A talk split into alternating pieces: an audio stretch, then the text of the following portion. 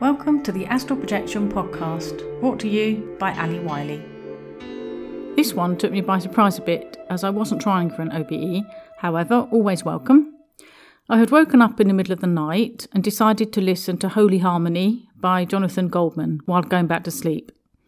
I particularly like this track and often do yoga to it. I go back to sleep, then suddenly wake up in the mind awake, body asleep state. I am literally buzzing with energy. It feels fantastic.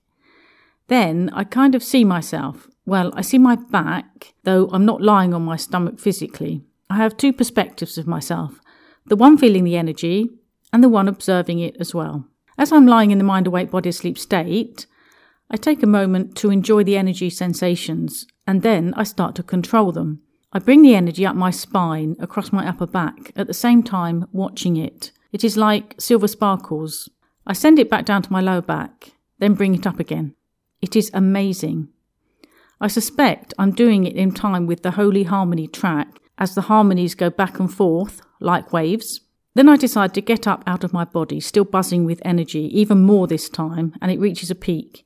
I fly through the window and explore the garden a little, though a different garden from my own. I decide it's time to do something useful, and I say to my higher self, Take me where I need to be. I'm whisked off somewhere, and I find myself in a green area with big leaves, and I feel I have to look for something. I have a vision of some monkeys, and then I find something that looks like a bumblebee, although it's hard and inanimate. At this point, I completely lose track of what happens next, unfortunately, and the next thing I remember is being back in my body.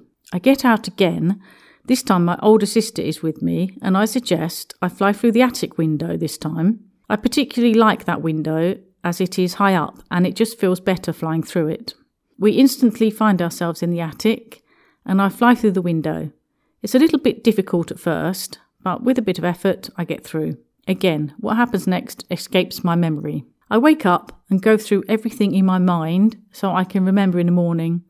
At this point, I really should have written a few notes to remind myself, just in case, as I always tell people, but I didn't because I somehow knew that I would remember, given that the energy sensations were so strong. I did have another dream later on about being trapped as a hostage in China. There was some sort of war going on, and they were holding Westerners found in the country as hostages, although their children were sent home. Maybe this was related to the previous OBEs or not.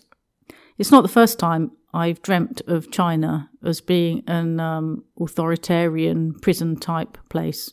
No offense to China, of course, it was my mind's interpretation. The energy sensations were incredible, and being able to control them even more so. And as this OBE was a Monday morning, it was an excellent start to the week. Thank you for listening, and we'll speak soon. Bye for now.